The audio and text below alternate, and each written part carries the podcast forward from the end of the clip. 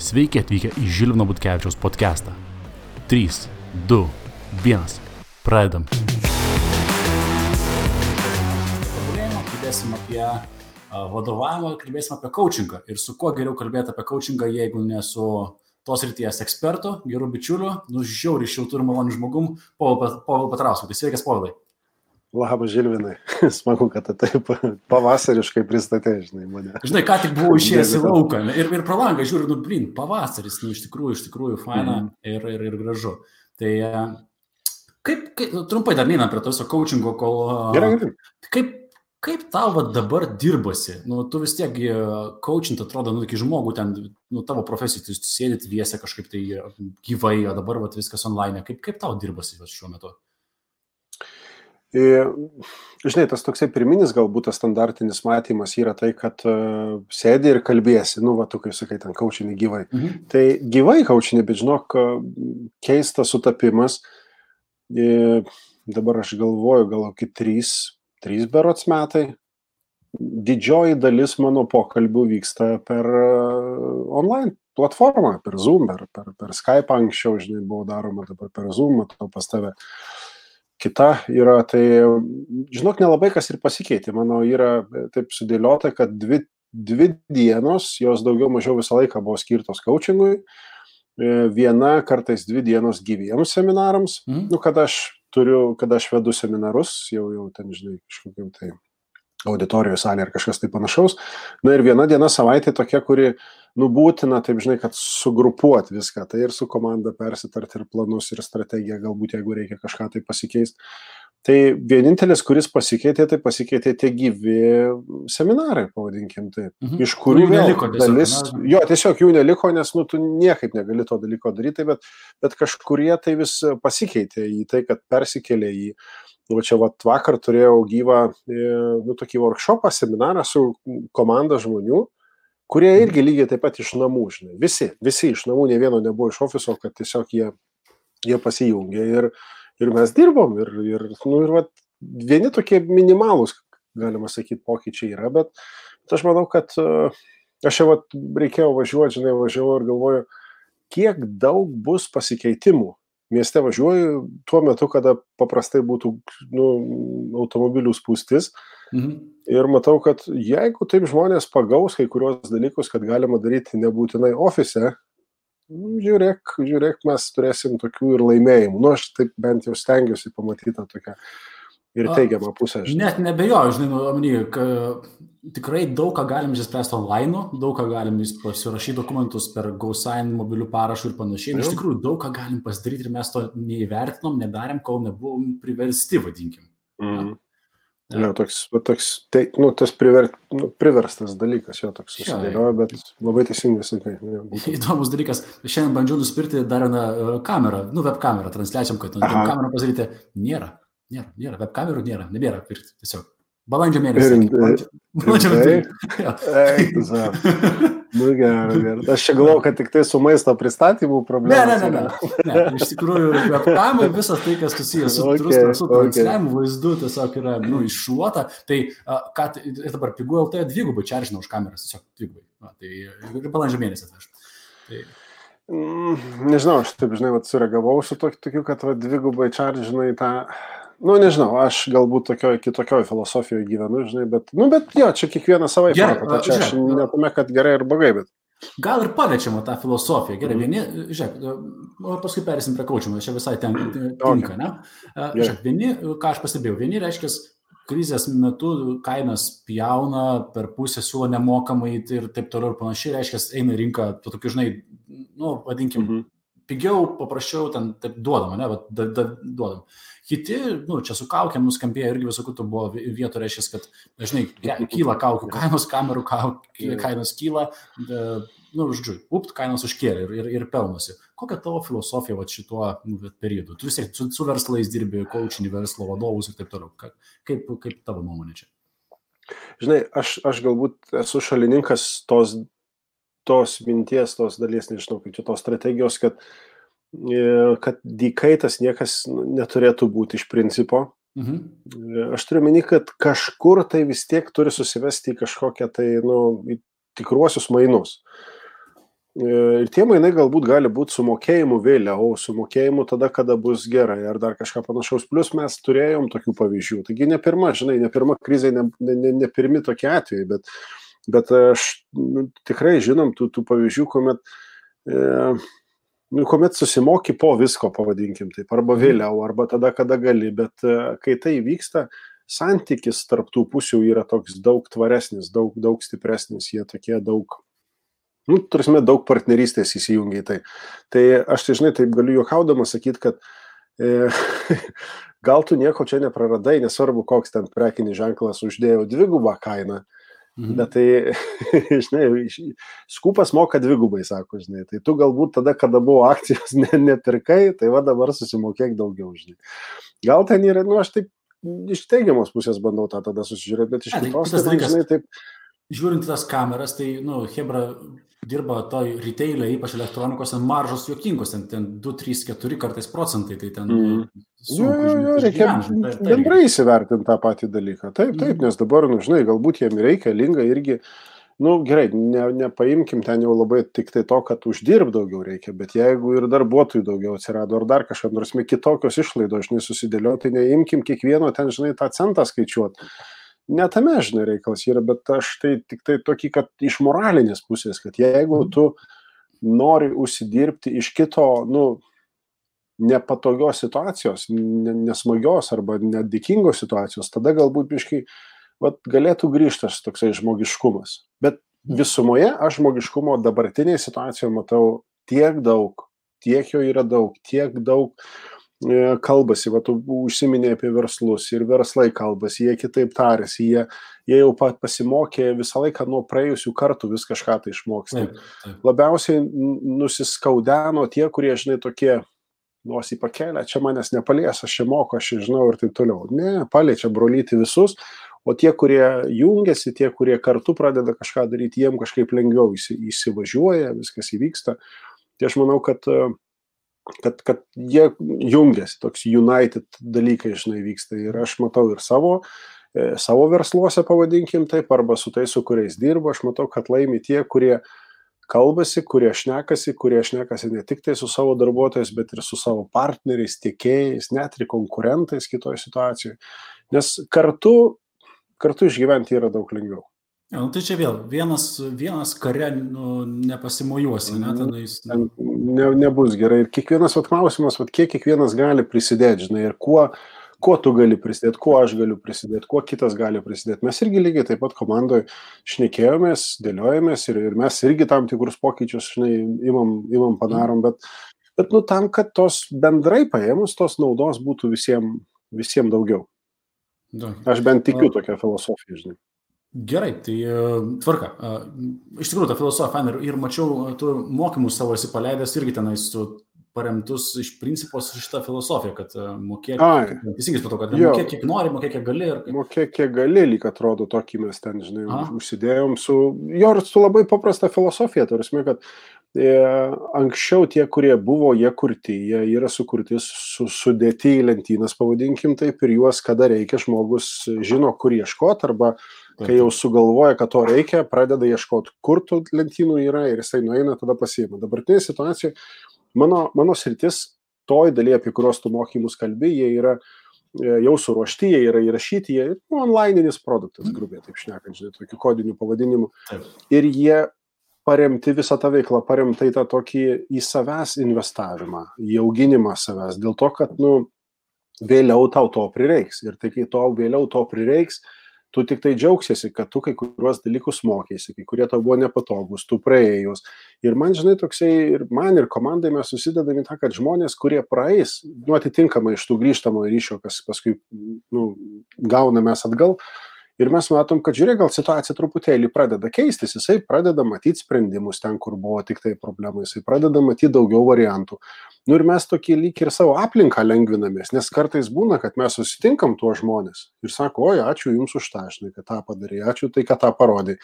Ir anksčiau, kai, va, pavadinkim taip, iki krizės, iki karantinų, mm viskas buvo tokiu, kad, nu, ateik, pasibandyk kažką, tada susimokėsi daugiau, gausi kažko kito, tada, nu, tiesiog, tarsi, pagal produkto lygį ir kainą dėliojasi. Tai mes padarėm sprendimą, kad kaip galim prisidėti prie tos situacijos, kuri yra nesmagi daugam. Nu ir žiūrim, kad, okei, okay, galbūt tada bus naujas standartas, kai kuriuos mes mokymus turim perkonstruoti techniškai, kad jie būtų lengvai priimami ten, kur mano įsitraukimo gyvo nėra. Ir ten, kur mhm. nėra mano gyvo įsitraukimo, aš neturiu fiziškai dalyvauti, neužim, neuž, neužima laiko, pasimti bet kuriuos tos mokymus, kurie yra, kuriuos mes nu, per laiką visi įkeliam, įkeliam, įkeliam, dabar jie ten 3, 4 atrodo ir aš nežinau netiksliai kiek, bet per laiką jų bus ir daugiau ir mokėk tiek, kiek gali. Kaina jau yra kita. Nu, susidėlioju ten po nedaug, nori daugiau susimokėk, nori dar daugiau susimokėk. Ir keista, kad žmonės, nu, jie žino vertę, labai mažai kas palieka tą mažiausią dalį. Ja, norėjau klausti. Supranta, kad... Mačiau, kad yra trys pasirinkimai, tai e, kaip mm. elgesi, nes nu, finansiškai dabar kažkam jau vis tiek paėmų sumažėjo, kaip, kaip elgesi žmonės. Jo, bet matai, mes taip ir palikom tokį, kad net ir ta pati didžiausia iš tų trijų, kiek gali, yra kaina, kuri būtų mažesnė už tą senąją kainą. Okay. Tai mažoji žmonių dalis, kurie perkasi, jie perkasi už tą pačią mažiausią. Nes, nu, at kitas net ir gavau laišką, žinai, sako, at noriu, lyg ir žinau, kad pajamų negaunu iš savo pagrindinės veiklos. Tai tą, kur už mažiausią, nu, at, galėčiau pasimti, bet kaip ir ne, nepatogu, žinai, tai, nu, sakau, tu nesuk dabar galvos, kaip kas patogu, nepatogu. Tarsi, jeigu tu matai, kad tau tu rasi laiko mokytis, tai tu imk, jeigu tu matai, kad tu nerasi laiko mokyti, tai nėra skirtumo ar už mažiausią kainą, ar už didžiausią kainą, vis tiek laiko nebus mokytis. Tai man esmė, kad geriau rask laiko pirmą mokytis, o ten tie keli eurai, tai jie, nu, ir susirasi ir atsipirks jie labai greit. Aš taip bent jau tikiu, pavadinkim taip. Nu, bet netame, kad tikiu, matau, kad taip darosi. Kažkur dingai, Žilvidai. Jo, mano kamera kažkaip nusprendė atsijungti. Nežinau. Čia ta, kur ne ta už dvigubai brangesnė. Ne, ta, kur, čia, čia... ta, kur dabar yra, dėl to aš ir ieškojau dar, dar, dar geresnį. Supratau. Um, gerai, eikim prie coachingo. Gerai, tai e, dabar e, tu esi ekspertas šitoje srityje. Jeigu taip žiūrint, kas, tai per da, kas, kas yra coachingas, kas čia parirankis ir kaip jį pritaikyti, nežinau, vadovo darbe, kasdieniam gyvenime, bet kas tai yra iš esmės?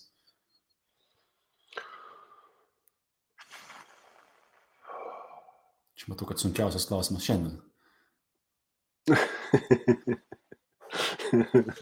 tu, tu, kaip, tu kaip geras kočeris patekė klausimą ir mane privertė susimastyti. Nes, nu, žinot, bet tiek coachingo ten prezi, nu, prezidentas, šiek tiek metų patirtis, visą kitą paklausė klausimą, kas coachingas ir jis žiūrėk, kad jau nebežino. Čia, čia, geras, čia geras požymis, nes atrodo, kai nu, jaunas specialistas būna, tai viskas, viskas tau aišku būna. Po to, ko gilin mm. pradedi nebežinoto, kad, kad, kaip, kaip čia tiksliai yra. Jo, ir, ir kuriuo žodynu net, kurį žodyną taikant atsakyti tada reikia. Bet, žinai, taip šaržuojant ir, ir vat, pats procesas, jeigu tai įvardint kaip procesų, tai ir būtų, vat, kažkas paima paklausę klausimą, o tas kitas pradeda susim, nu, susimasto ir mhm. pradeda ieškoti, žinai. Ir aš dabar, bet jokių čia be, be žaidimų, žinai, aš realiai, aš šito klausimo aš nežinau, kad tu klausi, kad vat, kas tai yra, mhm. bet aš galvoju, vat, kaip atsakyti nu kam, ko, ko, tikslingai kam atsakyti. Tai yra pokalbis, tai kam tada užvadinti coachingu, tiesiog vadinti pokalbį, bet iš tikrųjų taip ir yra, prasme, tai yra pokalbis, kurio metu um, dvi pusės šnekasi, nesvarbu, tai gali būti coachingo specialistas ir kitas žmogus gali būti specialistas ir grupė žmonių kaip komanda ir jie šnekasi tą temą, kuri yra aktuali ir vienas iš jų tik tai užima tam tikrą vaidmenį, kad jisai labiau yra smalsaujantis apie tai, koks tas klausimas yra mhm. ir vis labiau nagrinėjantis tą situaciją arba įvykį kažkokį, arba, arba nu, konkretų labai klausimą. Ir tų klausimosi ir klausinėjimo pagalba lyg tam pradeda darytis aiškiau arba kartais ramiau, ką, ką pasielgti, kaip pasielgti, kaip reaguoti, ką toliau daryti. Nu, tai va toks yra procesas, kuris lyg padeda daug, priduoda daugiau aiškumo ir ramybės po to, kai tu praeini tą procesą. Tarkim, mhm. valandą pasikalbėjai ir tau aiškiau, ramiau, kad žinot, ką toliau daryti. Nu, va, tai yra kelias link to. Aš bent taip įvardinčiau. Okay. Vienas iš coachingo tokių, nu, kaip aš suprantu, principų yra tai, kad uh, tai yra technika daug susijusi su klausimu, kad tu daug klausi pašnekovo ir ne, neatsakai į savo užduotus klausimus. Aš esi pats turi atrasti, teisingai suprantu. Kad klausi taip, nebūtinai, kad tai yra daug, tai gali būti ir labai mažai, gali turėti net, ne tai, kad metodikų, bet tiesiog iš, iš būdo, tarsi, tu gali turėti kelis tik tai klausimus visam pokalbį, bet, bet jis vis tiek vystysis į labai gilų, į giluminį, į savęs pažinimą, į situacijos susivokimą, kaip toj situacijoje elgtis, ką daryti ir taip toliau ir taip toliau. Tai nebūtinai bus daug klausimų. Mhm. Kartais gali būti labiau tikslingi klausimai, jų gali būti mažiau, kiekis mažas, bet kokybė labai stipri, žinai. Tarkim, mhm. vat, nu, aš kaip pavyzdį, e, Fe, Facebook'u tai naudojasi, ne? Nu, tikriausiai daugumą, ne? tai Facebookas yra pirmas, realiai, pirmas coachinginis įrankis, kad ir kaip tai keistai skambės. Rimtai? Rimtai, žinau, gal tai jokingai skambės, bet žiūrėk, kai įsijungi savo Facebooką, tavęs jau Facebookas iškart klausia. Aha. Matai, kas ten viršui būna parašyta. Dabar aš galvoju, nors nu, gerai, aš galiu paimti įsijungti Facebooką. Ai, ten klausia nu, apie tą, ką, ką galvoji, ne? Ar kažkas tokio? Ja, būtent, what's on your mind. What's Ai, teisingai, teisingai, nes, nu... Tai nežinau, ką lietuviškai ir išverčia būtent į tą, žinai, bet, nu, bet angliškas, tai... Yeah, tai, tai, tai, tai apie ką galvoji, tarsi, tai apie ką galvoji. Tai čia grinai yra pati pradžia, žinai. Tai va, tau tu turi pradžią ir tada toliau kiti klausimai tik tai papildantis tokį gaunasi. Aha, o kas dar, kas dar, apie ką dar galvoji, apie ką dar galvoji. Ir iš viso to būd, iš to įvardintų dalykų, tai iš viso to, tai kas čia svarbiausia, apie ką tu svarbiausia nori labiau pasigilinti. Nu ir Gerai. tada žmogus Aha. ištraukia tą, kas yra jam svarbiausia. Nu, taip, tai seka. Dabar tų būdų, vadinkim, padėti žmogui pasiekti ar vadovui pasiekti tikslus yra, nu, ne vienas, coachingas vienas iš to, teisingai, nes, pavyzdžiui, yra konsultavimas, yra tenais, nežinau, patarinėjimas ir taip toliau.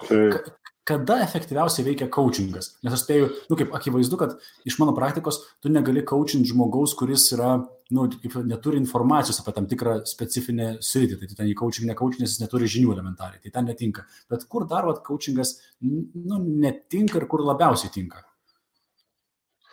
Aš tai vardinčiau, kad galbūt labiausiai jisai tinka, kai tavo poreikis yra, jeigu tai yra kaip vadovo, e, mhm. jisai labiausiai veikia, kada tu turi jau kultūriškai viso organizacijoje daugiau kultūros e, būti smalsiam ir domėtis, negu ta kultūra, kur išgirdau ir pasakau, ką reikia daryti. Nes tai yra tiesiog nu, nuro, nurodinėjimas. Mhm. Tai kai kultūra pasiverčia į tą tokį smalsumo, Nu, atsitiko kažkas, kas atsitiko įmonė. Nu, tai gerai, tai kaip čia dabar? Ką mes, tai ką mes turim čia spręsti? Čia pagal planą? Ne, tai koks buvo planas? Ką mes darėm? Kur mes suklydom? Nu, tarsi, tai tu smalsauji, žinai.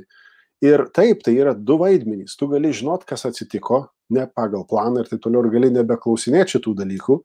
Ir gali pasakyti tiksliai, ką reikia keisti, ką reikia daryti, bet tu tada turi kultūroje tokį, nu, kirvuką kirvis toks ateini ir pasakai, mhm. ką reikia daryti. Iš kitos pusėsgi, jeigu tai vyksta tikrai pastoviai, žmogus suklydo, nu natūralu, būna klaidos ir taip toliau, bet jis jeigu jisai žino, kad bus kartu su vadovu aiškinamasi, kas atsitiko ir kaip toliau išvengti, kad ir prisimti atsakomybę, kad taip toliau tų pačių klaidų nedaryt, tada žiūrėk, kultūra visai kitokia yra. Ir ilgainiui tas vadovas, kuris naudoja tą smalsumo kultūrą, jis ilgainiui turi daugiau laiko daryti savo tikruosius darbus. Tai yra strateguoti, kur tą įmonę vest, kokia kryptis yra. Vat strateginius dalykus, o ne gaisrų gesinimo dalykus. Mhm. Tai va čia tas esminis skirtumas ir kai žmogus pas, pasveria per tam tikrą laiką, kai jisai pradeda taikyti tokių, nebūtinai išmokti patį coachingą, bet tiesiog detalės išmokti jo. Na, čia vienas pamato, iš klausimų kad... iš tikrųjų. Ar reikia baigti kažką tai coachingo, vat, nežinau, mokslus, ten gauti diplomą, kad galėtum taikyti tos principus? Matai, čia yra du skirtingi dalykai, kad mokslus baigi tam, kad būtum specialistu tos ryties. Mhm. O specialistų tai reiškia labai paprastą dalyką, kad tu pasirašai sutartį, kad tu vis pastoviai mokysies toj srity.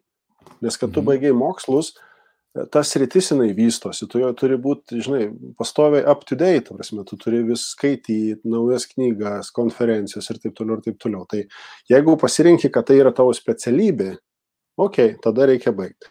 Kartais galima tik pabaigti tam, kad gauti daugiau informacijos, ką didžioji dalis ir daro. Kartais pasibaigia visą kursą mhm. ir tada žino, kad va, šitie dalykai bus lengvai. Aš, aš beje irgi lygiai taip pat. Aš pabaigiau mokslus kaip specialisto mokslus, bet tik tai tam, kad turėčiau labai aišku įrankį kaip vadovas. Ilgainiui man ten pasikeitė kiti dalykai ir aš tada nuėjau į tai kaip į profesiją. Bet ką aš dabar iš vadovų arba iš komandų gaunu tokį kaip e, užklausimą, pavadinkim tai, va, tai ką turi klausyti, ar mums reikia tapti specialistais, kad galėtume tai taikyti. Tai tikrai ne. Specialistais tikrai nereikia ir mano net ir darbo atvarkė daugiau užimta yra tokių dviejų, dviejų trijų dienų mokymais įvado, tokiu įvado praktiniais mokymais, mhm. kas tai yra coachingas, kur pritaikyti, kaip pritaikyti kelias metodikas, bet ne visas ten mėnesių kursas, kurį tu praeini kaip jau, nu, realiai kaip tapti specialistu. Didžiai daugumai tikrai nereikia, užtenka tų tokių bendrinių dalykų ir taikyt, taikyt, praktikuot, o paskui, jeigu, žinai, užės noras tapti specialistu, pasibaigsi mokslus ir, uh, ir po dešimt metų būsi, būsi žinomas specialistas. Ar po penkiolikos, kiek čia man užtruko tą dalyką padaryti. A, tai čia labai greitai, žinau, čia juokas, tai čia dešimt penkiolika. Ne, tik tai. Taip, ir per naktį tampi žinomas, žinai. Mes aną kartą dar su, su Sauliu Jaužu kalbėjom apie vadovavimą. Ir čia labai, kaip čia pasakyti, tokia sritis, kur glaudžiai susijusi. Ne, tai apie tai, ką Saulis reikia kalba, tai apie tą ugdomąjį vadovavimą, reiškia. Nu, tai kaip kaip matau, tai coachingas yra iš principo puikus įrankis tam, tam vadovui, kuris mato save kaip ugdytoją, kuris nori, kad komanda jo. auktų, verslas kartu auktų su darbuotojais. Taip, ja, tai, taip, taip. Kaip suprantu, tu irgi esi tos, to, tos skripties vadovavimo šalininkas, kad tu... Jo, jo, jo, aš tikau, aš net ir tą patį irgi, irgi ėjau mokytis coachingo kaip nu, profesiškai visą praeit kursą, bet, mhm. žinai, čia tie laikai, kada dar kitaip ir nebuvo, nebuvo kitokio pasirinkimo. Tiesiog arba tu mokaisi viską, arba tada tik tai lieka kelias knygutės perskaityti ir atseit, žinai. Nu tai aš tada ėjau, bet aš ėjau mokytis savo vadovo, nežinau, tam pakete, įrankių dėžiai. Tiesiog mhm. turėti kaip vieną iš įrankių. Ir jį taikyti vėliau, truputėlį reikalai pasikeitė, man labiau aš susigyvenau su tuo, labiau pradėjau matyti tą prasme, naudą ir, ir ilgainiui, va, tuo keliu, taip daugiau į tą mišką, žinai, nuėjau. Kur, kur dabar aš visai kitą tą prasme matau ir aš dabar matau, kai aš net, kai aš va, su vadovais galiu pasidalinti, nesvarbu, ar tai dirbdamas su jais vien su vienu, individualias sesijas turint, ir aš matau, kaip jie pradeda taikyti coachingą, nesim, nebuvę jokiam kurse apie tai, bet jie mato, kaip aš su jais šnekuosi, mhm. jie šnekasi panašiai su savo darbuotojais, su savo komanda. Arba jie tiesiog praeina kokį mini kursą ir tada daugiau pradeda taikyti, arba eina ten giliau pasigilinti jau mokykloje, žinai, Lietuvoje bent kelios mokyklos yra, kiti į užsienį važiuoja, žinai. Tai įvairių tų aspektų yra, bet tai yra labiau su tuo susijęs su ta filosofija, kad tu esi kaip vadovas, kuris nori ugdyti, nes tu supranti, kad uh, jeigu ugdysi juos, jie ir tu kartu padarysi daugiau, negu kad jiem pasakysi, ką daryti ir dar kontroliuosi, ar tikrai padaryta, nes jie geriausiu atveju pasieks tą lygį, kuriam tu esi. Iki čia, žinai. Ir viskas. Mhm. Ir toliau tada niekas nevyksta. Ir tada reikės kitus dalykus spręsti. Tai čia irgi labai susijęs su to turbūt tokiu mindsetu, su to filosofija bendraja. Jo, su, su būnant ūkdančių vadovų dar vienas bjaurus dalykas yra, kad ir pats turi ugdytis. Nežinai, ne, negali ugdyti kitų pats nesiugdydamas. O, taip. Čia, o, čia, taip, tai va, čia, čia, jo, čia, čia ir tas, tada tu turi suprasti, kad tu kai kurių dalykų tada tampi nežinantis, o čia kai kam yra nu. sunku pripažinti, žinai. A, žiūrėk, gerai, taip. turim dabar situaciją, turim, realiai krizė, kaip kažkas čia vienas taip. iš verslo įtakingų žmonių pasakė, jau praeitą savaitę dar buvo krizė, dabar jau yra žopa. Na, tai va jau, nu, reiškia, nu, blogai.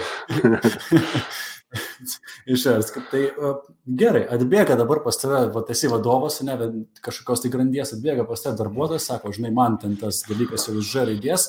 Ir, nu, ir, ir, ir, ir, ir, ir coaching, ne coaching, vat, nu, krizės akivaizdu, kada realiai, nu, situacija įtempta, o tam coachingui vis tiek reikia atsisėsti ant valandėlę greičiausiai pašnekėti. Kas tada?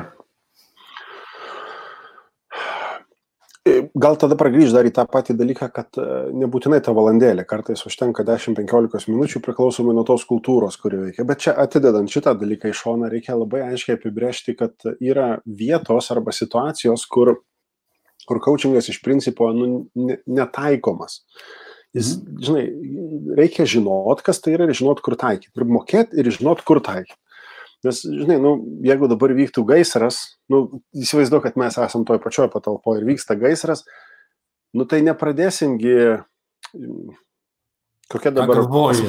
Ką, ką galvoji, žinai, o pradedu nuo to, ką galvoji. Nu, jaučiu, kad karas. E, kas dar? Kas dar? Nu, ten jau mums reikia veikti. O tu čia tikrai, čia svarbu, ką tas mums padės, žinai, kad mes bėg... Nu, tu tiesiog bėgsi ir viskas, žinai. Tai kada yra krizė, tai kai kuriuose situacijose vadovas ir išmanantis ir coachingo vadovas, jisai labai aiškiai žinos, kad susikoncentruoti reikia jam pačiam, susikoncentruoti reikia visai komandai.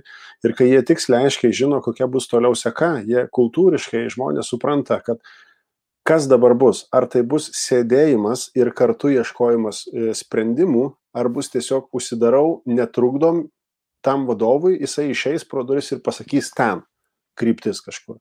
Tai čia vat ir skirtumas tas yra, kad kartais E, bus labai aišku tiesiog reikalingumas susikoncentruoti ir žinot, ką toliau daryti. Iš kitos pusės, žinai, mes poveikį visi pajusim.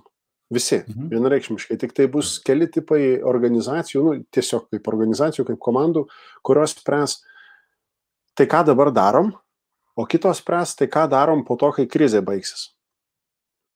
Ir tai yra du skirtingi požiūriai į, į tai. Turime, jinai vis tiek baigsis.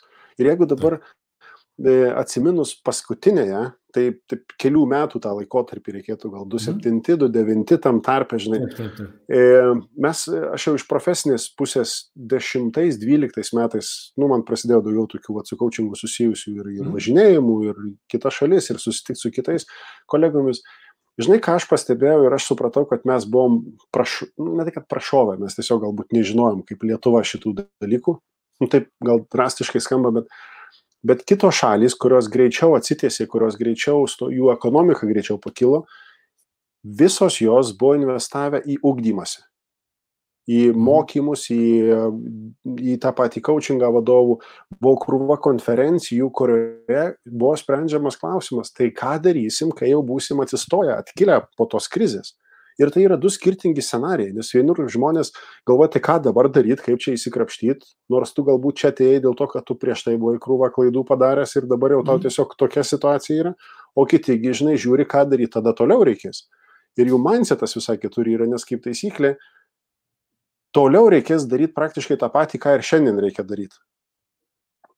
Tempai galbūt, gal mes per daug, žinai, užsimiegojom, per gerai viskas vyko, per mažai kažką tai darėm krizės laiku visą laiką atsiranda tie, žinai, lyderiaujantis, kurie nu, iššauna.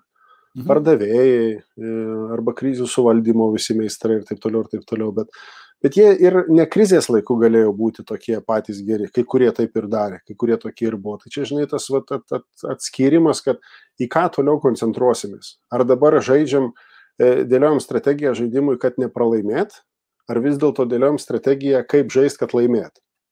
Nu, vat, vėl ilgalaikis požiūris, vėl mes nužiūrim, kad... Nu, jo, nes ja. čia, žinai, pasakyti tą, kad gerai, čia dabar korona, nu, čia virusas atėjo, žinai, COVID ir, ir taip toliau, bet, bet esmė tai, kad nu, visi puikiai žino, kad vis tiek ateis krizė. Vienokia ir mhm. kitokia. Tarsi, jinai būna. Čia dabar tik paspartinimas, pridėjimas ir taip toliau. Bet tu vis tiekgi žinai. Taigi čia visi ten jau dėliota buvo, kad ciklas yra ekonomika ciklais. Nu tai mes esam cikle. Nu va dabar tokiam. Jisai buvo prognozuotas anksčiau. Kai kas anksčiau tam cikle jau ir buvo, kai kas sakė, kad vėliau bus. Nu tai va, tugi žinai, kad bus. Ja, mes tai turėjom korekciją realiai 16 metais, turėjom apdiržų korekciją, ne, ne, ne menką. Jo, jo, trumpa, jo, jo. Bet, bet, jo, labai, bet tai ir gaunasi, kad labai trumpa. Tai, tai, va, mhm. tai tuo metu kažkas atsistojo, kažkas kilstelėjo ekonomiką, žinai, nu, tai bet visi aiškiai galėjo suprasti, kad, nu, tai laukia, kitas dabar ciklas bus dar kažkada tai reikės dėliotis. Tai va, jeigu tu ruošiaisi, tai kaip pavyzdys, man tai, žinai, iš, iš vienos pusės smagu yra tai, kad ir mes paskui su komanda irgi, va, su kočeriais irgi išnekėjomės, kad ką toliau kaip daryti, nes aš tokiam, nu, smagu, bet per brūkšnelį, taip žinai. E, tam atskiram burbulė, kad va, aš dabar turėsiu, va, mes pabaigiam, bus sesija su žmogum, kuris turi, valdo didelį verslą ir jam viskas gerai sekasi. Vakar turėjau pokalbį su to, kuris toliau dirba, viskas tvarkoja, mes dabar pratęsim ten, ten laikotarpį, dar toliau pokalbis ir taip toliau. Ir aš suprantu, kad jie, jie laukia krizės. Jie dėliosi, jie turi kažkokių tai korekcijų, kas sako, taip susimažinsim darbuotojų skaičių, bet darbuotojai žinojo ir aš iš anksčiau, vos nepriimdami darbą, mes jau jiem buvom pasakę, kad nu, bus dalykai, kurių mes negalėsim sukontroliuoti ir tada mes turėsim atsitikti. Ir sako, jie labai paprastai priima šitą dalyką. Ir čia lygiai taip pat, prasme, kam tu kaip ruošiesi, žinai. Tai jeigu tu ruošiesi ir net leidai vadžių ir viską darai apgalvotai, o verslas ir yra būtent tas suvokimas, kad bus lengva, bus sunku, bus ciklas ir, ir daug dalykų susideda, tada tu visai kitaip, kitaip reaguoji, kitaip darai, kitus žingsnius planuoji. Vėl noriu grįžti truputėlį prie, prie praktinių klausimų, nu, prie, prie coachingo. Nu, vėl situacija tokia, tie žmogus, tu ten bandai jį coachinti, nu, ir jisai nu, kontempliuoja, galvoja atsakymus ir tu, nu, coachingo iš principo vienas yra ne, neatsakyti į klausimą, leidžia žmogui atrasti nu, atsakymą lyg ir savyje, ne? Nu, ir matai, kad nupjauna pro šalį, nu, realiai, pasidinai, kaip vadovas darbuotojas, sakai, va, nu, mes mhm. dabar kalbamės, ten, apie ką galvoja apie savo, nežinau, metų rezultatą, ar ten, tarkim, metinis pokalbis. Nu, ir matai, mhm. jauna, jauna iš šalį, sako, jis daryti kažką tai, kur atrodo, nu, nu svyra rankos. Ką daryti? Žinai, čia toksai truputėlį yra kartais tokie pervertinami tam tikri dalykai. Pervertinami aš turiu omeny, kad per daug išaukštinami ir pasakoma, va tik tai taip elgtis. Kaip pavyzdys, coachingė reikia vengti klausimo kodėl. Mhm. Arba reikia vengti patarimų. Nu taip, čia yra tas pradžiamokslis.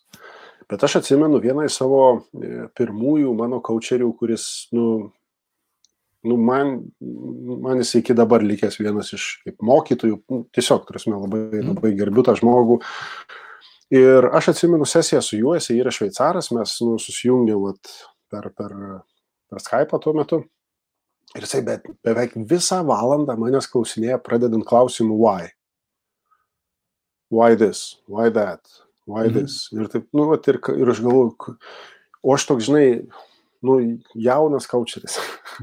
Galvoju, kaip neprofesionalu, kaip čia dabar jisai visą laiką eina su tuo, kodėl, žinai. Kaip čia drįsta, ką jis nesimokė, žinai, bet jisai turi ten regalijas jau ten visas, kiek įmanoma. Ir aš proceso metu suprantu, kad įmanoma, klausimas, kokia intencija arba mhm. kokiu, nu, kur tu link vedi. Lygiai tas pats yra su patarimu, kada tu matai, kad jau į pievas, kaip sakėjai, ten rovė ir taip toliau. Tai yra tiesiog persitarimas. Tu gali, e, kaip, nu, tarsi, dabar žiūrėk, paprastai taip, kad jeigu dabar įsivaizduok, aš kaučeris, tu esi, nesvarbu, kad ir darbuotojas, arba šiaip klientas ir tu sakai, jo, mes šiandien turim ketvirtadienį ir tu sakai, rytoj, sekmadienį, va, rytoj bus sekmadienis, tai aš eisiu tą ir tą. Tai dabar man tau pasakyti, kad rytoj nesekmadienis ar ne?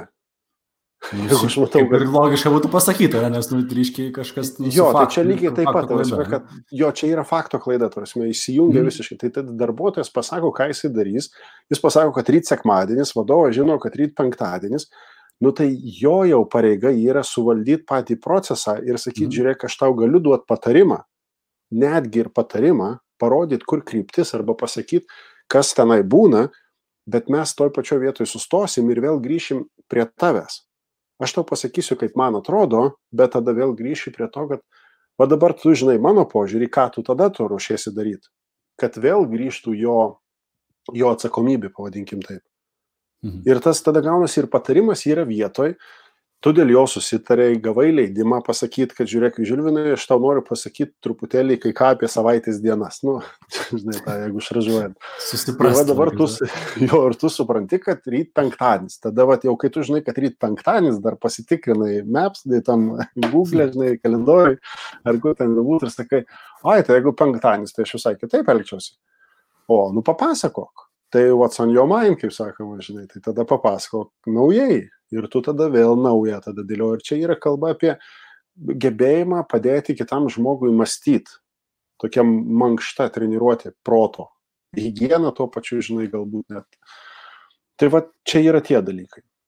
Okay. Uh, bet kokia atveju dabar coachingas ir tikslai. Na, reiškia, turėjom vienokius metų pradžioje tikslus, ne, versluose, kaip vadovai, kaip asmenys ir taip toliau ir šast, nu, įvyko kas įvyko, vyksta kas vyksta, tikslai keičiasi.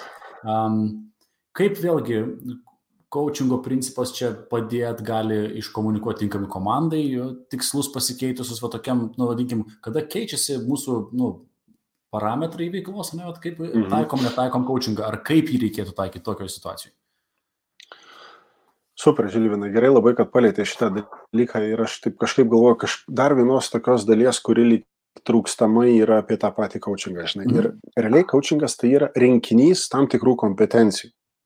Ir jeigu, jeigu pasimties tokias išrašytas kompetencijas, dabar 11, ten paskui jos po metų pasikeis į tokias 8, bet jos iš principo atitiks tą patį, e, tai aš tokias, jeigu į, į žmonių kalbą išvertus, aš tau susakysiu teiginiais ir tu mhm. pažiūrim, apie ką tai yra. Kaip pavyzdys, vienas iš tų e, tai yra pagarba. Kitas tai yra atsakomybės skatinimas, kitas tai yra pilnavertis dėmesys arba tiesiog dėmesingumas. E, nu, tiesiog, va, jeigu jas tai visas papunkčių, žinai, vardint, tai žiūrėk, ar pagarba reikalinga visiems, ar kažkas gali elgtis nepagarbiai?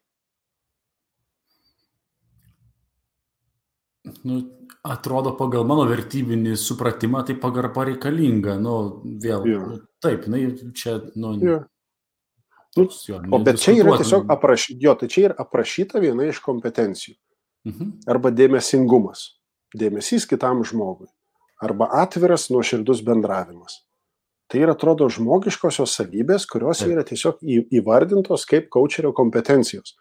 Čia jeigu jas paimtų, net ir vadovo tokios turėti, kaip čia, būtent. turėti nuosavybės, vadinkim, nes jo, nu, vadovų, kurie pagar, pagarba, nu, toks atrodo labai labai, ne, ten dėmesys, jo. išklausimas, čia jo, čia vadovo, nu, elementarus vadovas tą turėtų turėti. Taip, taip, tai čia yra tiesiog šitie dalykai ir kai jie visi yra, kai tu supranti, kad čia nėra kažkoks raketų mokslas, kai kam ir tas beje paprastas yra dalykas, bet kai tu supranti, kad čia yra tiesiog būtinybė, tada tu suvoki, kad tokie, tai čia nebekau, tiesiog čia yra būdas bendravimo, buvimo su kitais žmonėmis, dėmesio rodymas, pagarba jiem, e, atviras bendravimas, pasakymas, kaip aš jaučiuosi, parodymas savęs tikrojo, o ne to, žinai, kad tipo aš vadovas, aš čia dabar kitaip. Ne, tu esi toks paprastas žmogus, kuris turi lygiai taip pat kažkokių tai baimių, dėl kažko tau gėda ir taip toliau, prasme, tu niekuo nesiskiri nuo savo darbuotojo, Ir lygiai taip pat tu nieko nesiskiri nuo savo viršininko. Nu, nuo savo vadovo ar ten, žinai, savininko, verslo ir taip toliau. Visi tokie patys. Vadinasi, kai ta kultūra yra viskas paremta tokiom žmogiškosiom savybėm, vertybinėm savybėm, žmogiškosiom tom kompetencijom, tada tu tiesiog supranti, kad, aha, buvo vienokie tikslai, matom, situacija pasikeitė, sėdam, persitariam, persižiūrim, tai vad kontraktas yra tokį rekontraktinį, tu persižiūri ir taip toliau, nes, žinai, jau kai kalbant, jau sako, girdėjau čia tokį memai vaikščiojo, kad jau sako, 20 metus jau praskipint reikia, reikia dabar planuotis, nes jau iš jų nebe kažką, žinai. Tai faktas, nu, atsisėsti ir persitart, persižiūrim situaciją ir vėl pateikti ją nepagražintą, pateikti tokią, kokia yra E, žinot, kokius lūkesčius turim šiems metam, žinot, kokius lūkesčius turim savo komandos nariam, savo kolegom ir taip toliau ir taip toliau. Tai daug dalykų su tuo susideda. Okay. Persitar. Persitar. Persitar. Gerai, nu tarkim, esu jaunas, jaunas vadovas arba coachingo nekramtės vadovas ir nu, noriu nuo kažko pradėti. Ne, taip, pat, bus komandos susirinkimas, nu, tarkim, online. Taip, ne, taip, noriu taip. noriu pradėti biški būti labiau coacheris negu kirvis. Mhm. Ne, tai ką daryti? Nu tai vienintelis, vienintelis, kuris taip iškart toksai šauna, žinai, į, į, į mintį, į, į, pasir, nu, į pasidalintai, kad susirūpink savimi, susirūpink tai, kuo tu žinai, susirūpink tai, kokiam tu esi, nu, lygyje. Nes viskas, viskas yra atitikmuo. Tavo verslas yra nu, atspindys tavęs. Tavo visa veikla yra atspindys tavęs. Jeigu pas tave viskas tvarko ir tu augi, ir tavo verslas auga, jeigu tu neaugi, nu, tai yra riba tam tikra. Ir viskas daugiau niekas nepasikeičia iš principo. Ar, ar yra kažkokie tai klausimai, kažkokie specifiniai, kuriuos komandai reikėtų uždavinėti, nežinau, gal vat, nu, kažkokie geri, vat, ar, ar, ar kažkokia struktūra viso tos nu, susitikimo? Jo, galima, galima net ir tokių, žinai, prisivesti prie, prie to paties dalyko, kad uh, pasižiūrėti tokį ribas, ta prasme, tarp to, kur esam ir to, kur, esam, e, kur norim papulti. Mhm. Realybė ir ta ideali situacija, žinai. Kad mes uh, realybės nei sužemintume, nei išaukštintume, čia yra vienas svarbus dalykas, ir kad tas tikslas jisai būtų ir realus, bet tuo pačiu labiau ambicingas. Mhm. Nu, kad žinai, tai, kad čia dabar liko ten pusmetis ir dabar čia mes 30 kartų daugiau padarysim arba 300 kartų daugiau padarysim rezultatų. Nu, iški nerealu galbūt, žinai, yra, bet... Nepatikės, Hebra. Bet, nu, jo, Hebra gali nepatikėti, kad ir kaip tu ten kokią uždegančią kalbą, aš sakysi. Tai va tas pirminis dalykas yra su tuo, žinai, susijęs. Mhm. E, tada kitas yra tiesiog analizavimas, ką toj situacijoje yra realu daryti, kad mes galėtume judėti link to ir ko reikia dar išmokti, nes mes nemokam dėl to ar neturim. Tai va, žinai, tai tas susijęs su ne tik rezultato auginimu, bet ir savęs auginimu. Kiek mes turim dar paaukti kažkur tai, kad galėtume būti tie, kurie lengvai padarysim tą užduotį. Nu, įveiksim tą užduotį, gal taip reikia mhm. išsireikšti, nes, man tai, žinai, tokia atitikmuo visą laiką. Ir tarp kitko, žinau, kažkada kitiem aiškindamas, aš vis tave paminiu šit, šitoj daly. Nes, kaip pavyzdys, tarkim, jo, ir tu, kad svarbiausia, tu nežinai šito dalyko, aš noriu tiesiog, kad tu irgi žinotum. E, kaip pavyzdys, tu e, darydamas investicijas, tu mažiau rizikuoji negu aš darydamas investicijas. Dėl ko? Dėl to, kad tu tiesiog daugiau žinai. Man yra riba daryti investicijos vienokia, tau yra kitokia. Vienareikšmiškai tu tame gyveni, tu tuo domiesi kasdieną, aš to nedarau. Vadinasi, jeigu tu ateitum pas mane ir sakytum, žiūrėk, yra investicinis kažkoksai projektas, tau su juo visiškai ramu, man su juo būtų krūva klausimų. Nu, arba kažkas tai, žinai, va, atitinkamai. Nes tu ten daugiau žinai, vadinasi, kai tu daugiau žinai, tu turi mažiau riziko, nu, mažiau rizikuoji. Aš, kai ten daug nežinau, toje situacijoje man lik rizika atrodo didelė.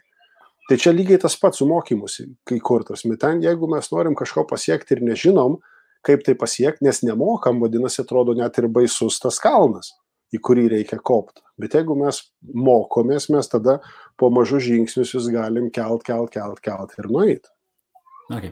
Uh, vėl prie tokių praktinių klausimų. Uh, nu, pradėjau mokytis, tarkim, coachingo, pas, pas Povilą užsirašau į kursus, pažiūrėjau online ir uh, pra, jau šiek tiek moku su tuo dirbti, bet kolektyvo dalis gali būti tokie žmonės, nu ir akivaizdu, kad bus, kurie, nu, prie pokyčių lėčiau ir ne taip, kaip čia noriai, nu, ką daryti su to uždaresniu tokiu žmogumu, uždaresniu pašnekovu, kaip, kaip pakalbinti tuos, kurie ne, gal ne taip nori kalbėtis. Jo, ir. Liepti, tu privalai man žinai, žinai, čia, atleisiu iš darbo. aš, aš, turiu, aš, turiu, aš turiu gerą klausimą ir tu būtinai turi atsakyti. Žinai, man atrodo toksai yra dalykas, kad jeigu kolektyve yra uždaras žmogus, tai jau yra rezultatas. Mhm. Jau nesvarbu, jisai, žinai, mes visi skirtingi, vieni labiau intravertai, kiti labiau, nu, turėsime, čia yra tas, bet jeigu yra kažkas, kuris nesidalina, tai jisai nesidalina dabar, ne dabar, jis visada nesidalino. Ir jeigu tau reikia dabar iš, iškvost, pasitikslint, tai žinok ir prieš pusmetį reikėjo. Ir prieš metus reikėjo. Tai jeigu tu ir tada to nedarėjai, tai čia dabar, žinai, kažkokią tai special piliulę, kažkokią tai paimt. Tai tiesiog tai reikia suprasti, kad nuo dabar tai bus pradžia tavo mokymosi, kad jisai tau galėtų pasakyti, kad jisai galėtų būti atviras ir taip toliau. Nes jeigu tu to nedarėjai anksčiau, tai, nu ir dabar nedarysi šito dalyko. To gerai, o jeigu, tu, tarkim, uždaras, supratau, nu, tai čia su juo ten ilgai masažuoti reikės, uh, arba jo, gal tiesiog žmogui reikės ilgesnį laiką užtruks, nes tu tik ja. dabar pradėsi tai daryti. Nu, kai kurie sako, gal tiesiog elementariai, žinai, nu, nežinau, bet, nu, tai kaip, kaip reaguoti, vat, tokius, atrodo, paprastus dalykus, sakys, nu, žinai, paklausai klausimą, ką tu galvoji, nežinau. Mhm. Jo, tai čia vat ir susiję, žinai, ta kompetencija, tas atviras nuoširdus bendravimas. Tai jeigu tu paklausai klausimo, kur tu žinai atsakymą, tai vadinasi, tu truputėlį taip manipuliuoji, žinai. Bet jeigu tu paklausai klausimo, kur tu ir pats nežinai atsakymo, tai tu ir pasakai, žiūrėk, bet esmė tai yra tai, kad ir aš nežinau. Ir kai žmogus suvokia, kad tu ne dėl pavaidinimo pasakai, kad tu nežinai, bet kad mhm. tau tikrai rūpi kito nuomonė, nes tu nežinai, tada tie žmonės, matai, vat ką krizės ir parodo. Krizės parodo, kad žmonės nori padėti vieni kitiems. Bet kai jie e, daro tą feikinį tokį, tai tada jie nenori eiti į tą pagalbą. Jie jaučia, kad žmogus čia tik vaidina kažkokį, tai žinai, aš nežinau, padėkit man ar dar kažką panašaus, bet kada tai yra tikra, žmonės jungiasi ir kai jie išgirsta pagalbo šauksmą, jie nori padėti. Natūraliai, jie nori padėti. Va čia ir yra tas, man atrodo, raktas, kad kuo greičiau vadovas, nesvarbu, komandos lyderis arba tiesiog partneris, kuo jisai greičiau bus atviresnis, o tai yra irgi viena iš kompetencijų, atviras žmogus, tarsi atviras bendravimas, tuo greičiau kitas norės ir atsakymus tau duot, norės, kad tu ir klaustum jį dažniau, jisai norės ir dažniau idėjom pasidalinti, jisai žinos, kad tu jas priimi, kad tu jas nebrokuoji, nevertini jų, nes tu vertini žmogų. Idėjos kitą kartą gali būti kreizį, žinai, bet pats žmogus, jisai iš savęs galbūt geras, jisai galbūt pasakė tą idėją dėl to, kad ne viską žinojo. Ir va tada tas santykis kuriasi visai kitoks, ta kultūra, jinai tokia coachingu paremta, galvojimu paremta, pagarba viena kito paremta, atvirų bendravimu paremta. Tokiuose komandose nėra žmonių, kurie sako, aš neprakalbinamas. Mhm. Nu, tai šis, eina iš esmės kalba apie visai kitokią verslo kultūros dėgymas. Ja. Jeigu, tarkim, aš, aš žinau, aš griežtesnė, labiau tokia softeina kalba, kur daugiau kalbamės, daugiau uh, jo. bendravimo kultūra. Jo, jo, ir aš esu pastebėjęs tokių, žinau, dalykų labai konkrečiose situacijose, kuomet pasikeičia vadovai. Ir kai nauja, ta, ta pati komanda, bet jinai, žinai, N metų išmoko būti tokiu, žinai, nu, vieno įsakymas. Ten mhm. niekada nebūdavo pasitarimo, ten pasibendravimo būtent apie tai. O atėjo naujas vadovas ir jisai sako, o aš tarsiuosi. Ir visi sėdi ir ir laukia, žinai, kol nutars. O ne, jisai sako, aš tarsiuosi. Ir jis nepriima vieną sprendimą. Jo sako, tikrai su jumis tarsiuosi. Ne, ne, ne, aš jeigu čia pasakysiu, ką nors, tai man bus blogai. Ir tam, už, už, tam užtrunka laiko, kol žmonės pradeda keistis, tai prasme, suvokti visų pirma, kad, a, jo tikrai pasikeitė.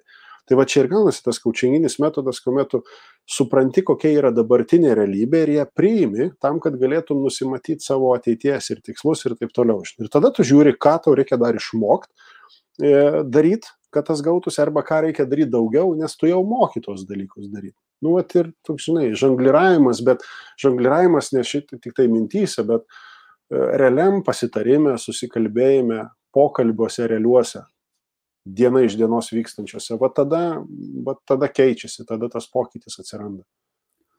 Ir uh, vėl mano kamera kažką tai sugalvoja, tai įjungsim tą. Tai klausimas. Klausau, Taip. Iš čia, aš žinau, kad mane girdėti turėtum. Um,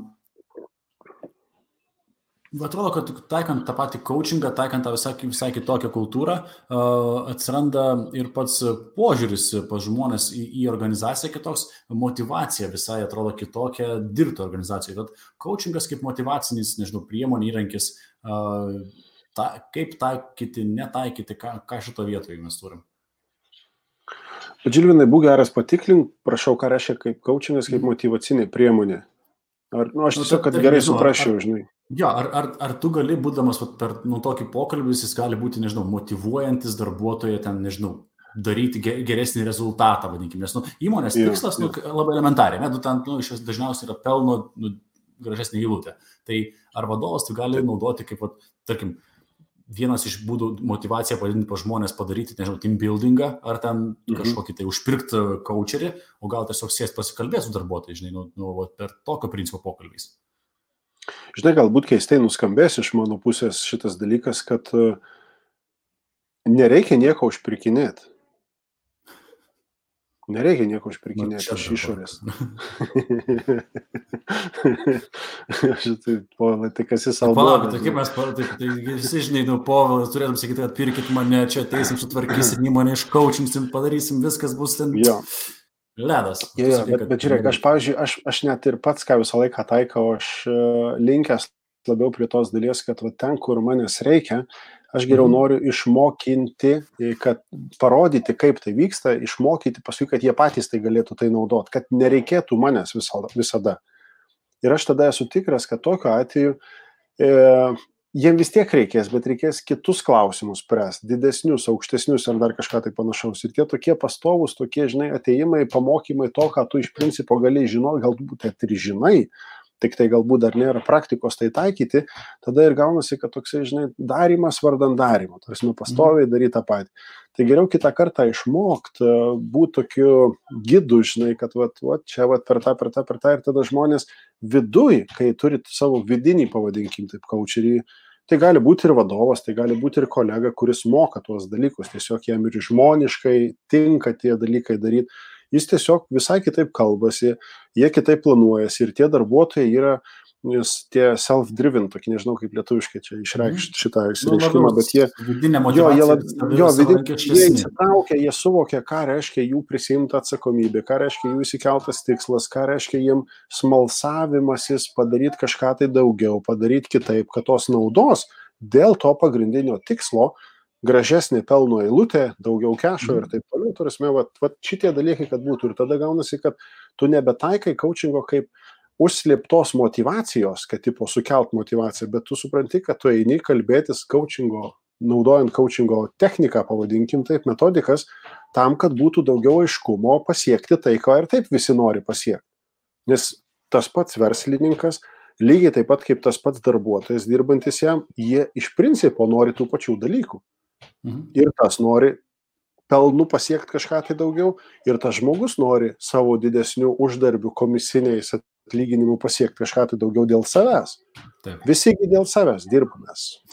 Tai pavadinimai skirtingi yra. Nu, taip. Aš dėl savęs dirbu corporate versle, aš dėl savęs dirbu savo versle. Tas pats. Dėl savęs dirbu.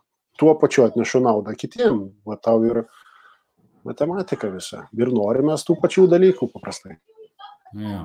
Um, gerai, tai į pabaigą judant, uh, greičiausias, efektyviausias, paprasčiausias būdas. Nu, tu turi daug patirties, daug perėjai pas coachingas, kaip pats minėjai, keitėsi per tą laiką, kiek tu esi tame. Uh, dabar, nu, noriu va, tiesiog paragauti coachingo, noriu gauti įrankių, ten, nu, nežinau, kažkokias skrinelės, su kuriais galėčiau eiti ir efektyviau dirbti su savo komanda.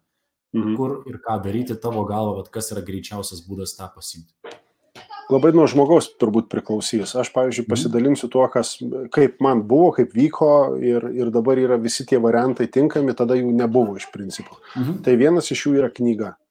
E, mhm. Nuo, pradėk nuo knygos, tarsi knyga, turėjau laiko, pasiskaitai, aš atsimenu, atostogų metu perskaičiau knygą The Coaching Manual.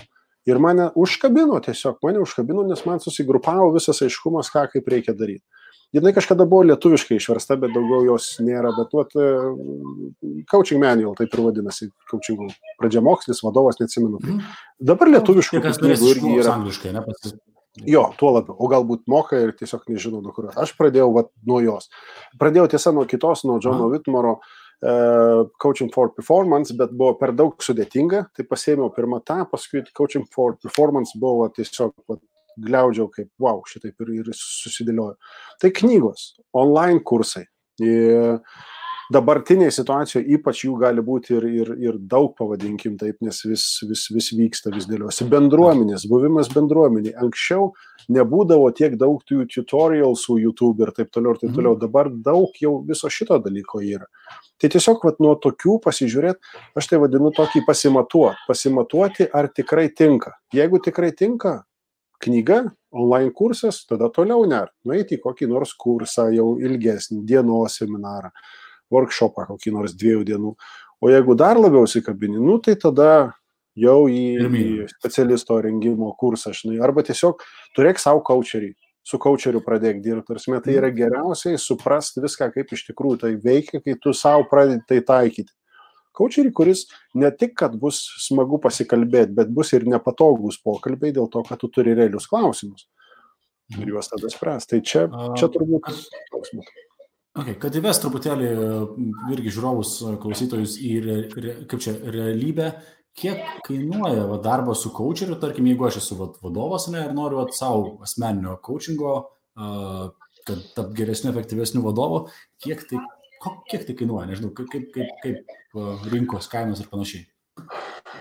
Labai nu, didelis spektras gali būti, di, didžiulis spektras gali būti. Tai gali būti nuo keliasdešimties eurų už vieną pokalbį iki e, už visą procesą keliasdešimties tūkstančių eurų.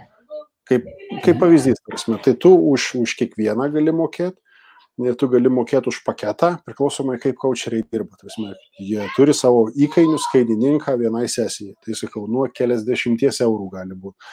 Kitigi turi ciklą, trukmę, mhm. trijų mėnesių, metų, pusantrų metų. Ir tai gali kainuoti ir, ir vėl e, aspektai kai kurie. Tu gali susimoky, tada turi. Nu, tarsi į priekį susimoky, kaip žinai, kad būtų. Kitasgi, mes, pavyzdžiui, su komanda kai kuriais taikom tokį, kad metus laiko dirbam nemokamai, Ir mes turim kaip įvertinti, nuo kur tu buvai, kur paaugai, jeigu augimas yra, tada susimokai, bet tada suma didesnė yra, žinai, nu, bet šimtų mhm. procentų garantija.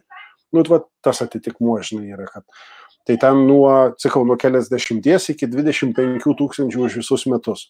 Bet tada, kada rezultatas bus pasiektas. Okay. Supratau. Arba nu, kaip bus pasiektas, jeigu bus pasiektas. pasiektas. Mhm. Šiaip e, visai simpatiškai skamba, kad tu gali pasimti povalą su, su komanda ir mokėti tik tais, jeigu, na, nu, kai bus pasiektas jo, po metų. Jo, po metų įsivertinam ir sužiūrim, mes irgi tai yra vienas iš tų, vat, užsiminė, žinai, bet, bet čia irgi vienas iš tų, kad va dabartinėje situacijoje aš dirbu pagal tai su kai kuriais, bet dabar mhm. va, verslui galbūt reikia, žinai, viskas tarkoj, po metų reikės mokėti. Garantija mhm. tai duodama, nes visas coachingo procesas yra tai, kad tu uh, aš žinai tai pasiskolinsiu savo mokytojo, savo kaučerio įvardinimą, kai jisai sako, aš ėjau mokytis kaučingo tam tikram lygmeniui, kad tapti geresniu žmogum. Ir man mhm. taip jisai prilipo, kad aš tokiu, žinai, kad vat, coachingas ir aš savo klientui sakau vat, visą laiką, kad, nu, kada mes pradedam, kad per procesą mano tikslas, kad tu taptum geresniu žmogum. Ne tai, kad tu esi blogas, bet geresniu negu kad esi atitinkamoj srity. Geresniu žmogum, kaip geresnis vadovas, geresnis sutuoktinis, geresnis tiesiog kaip žmogus. Ir tai yra procesas. Ir tu jame augi, tu jame tuos savo vidinius demonėlius išsikeli, tarakonus, tuos sustraiškiai pradedi. Ir vat, vat čia apie tai yra. Žinai, ir, ir aš dėl to taip įsimylėjęs tą turbūt procesą, nes aš matau per laiką, kaip žmogus visai kinta į tą, į tą savęs idealų variantą, žinai link jo artėja. Na jo, ir manau, kad čia vat, labai gražina ta, kurią ir užbaigti, kad vat, coachingas, ugdymas, augimas, nu, visa tai nu, be galo susiję. Tai yra, kad nori Taip. geresnio rezultato versle, komandai, gyvenime, nu, tai tu turi aukti. Tu augi, verslas Taip. auga. Taip. Ir Taip. coachingas, kaip abu suprantam, puikus įrankis nu, pagerinti tuos tikslus ir rezultatus. Tai ką dar noriu pabrėžti, kad Tie, kas žiūri transliaciją, tie, kas įsijungsit vėliau įrašą, nuoroda po video yra į petrauskas.com, pro, ne.com.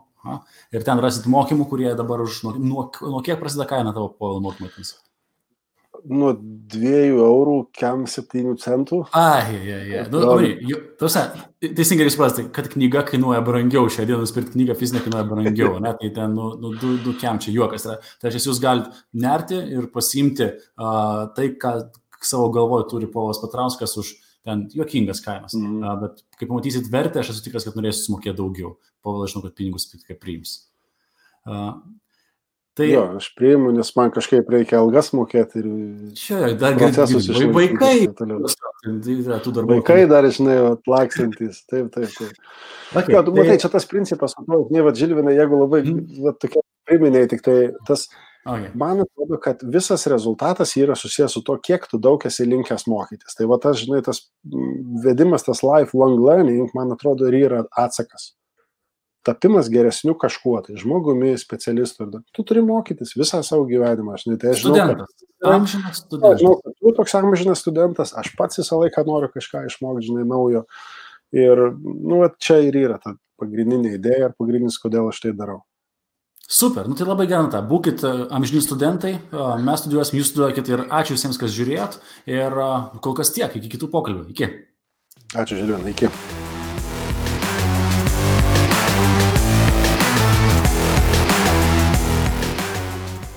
Taigi, bičiuliai, tikiuosi, kad šios savaitės podcastas su Povilu Patrausku jums buvo naudingas ir vertingas. Taip pat primenu, kad naujus podcast'o epizodus rasite SoundCloud ir Spotify platformose. Iki susiklausimo.